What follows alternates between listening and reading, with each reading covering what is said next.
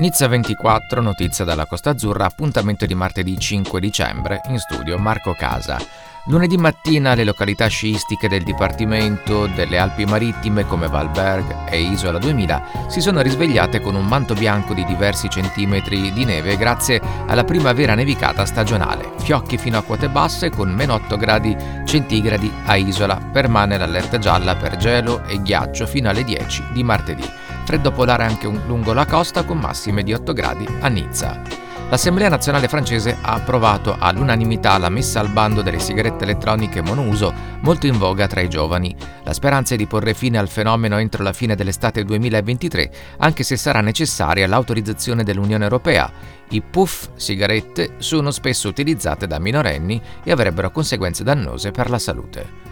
Il traffico ferroviario sulla linea Ventimiglia-Monaco è stato interrotto in entrambe le direzioni nel pomeriggio di lunedì dopo che un uomo di 35 anni è stato travolto da un convoglio nei pressi di Mentone. La vittima è morta sul colpo. Sono in corso gli accertamenti per ricostruire la dinamica dell'incidente e una ragazza di 12 anni in sedia a rotelle è stata investita da un'auto nella zona del golfo di Saint-Tropez nei pressi dello stadio Gérard Roussy sulla strada per Plan de la Tour. L'incidente è avvenuto poco prima delle 17 di lunedì, improvvisamente un'utilitaria guidata da una donna di mezz'età ha urtato in pieno la sedia a rotelle facendo rovinare violentemente a terra la ragazza. Sul posto è intervenuta un'equipe medica, il traffico è rimasto congestionato per quasi un'ora.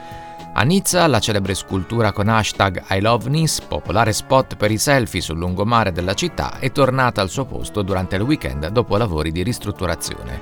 Ora l'opera si presenta lucida e rigenerata, pronta ad accogliere turisti e residenti per fotoricordo.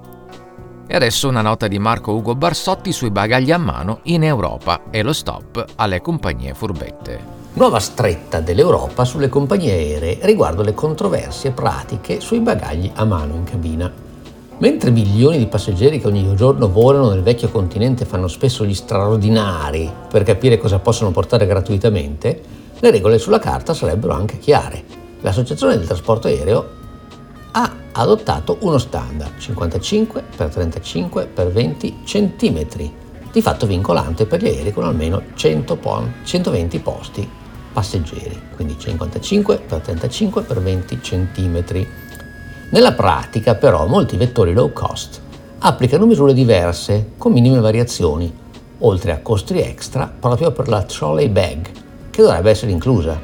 Così, dietro una nuova spinta del Parlamento europeo, a fine novembre la Commissione ha intimato alle compagnie di armonizzare le policy, garantendo innanzitutto trasparenza assoluta sulle misure consentite senza sovrapprezzi.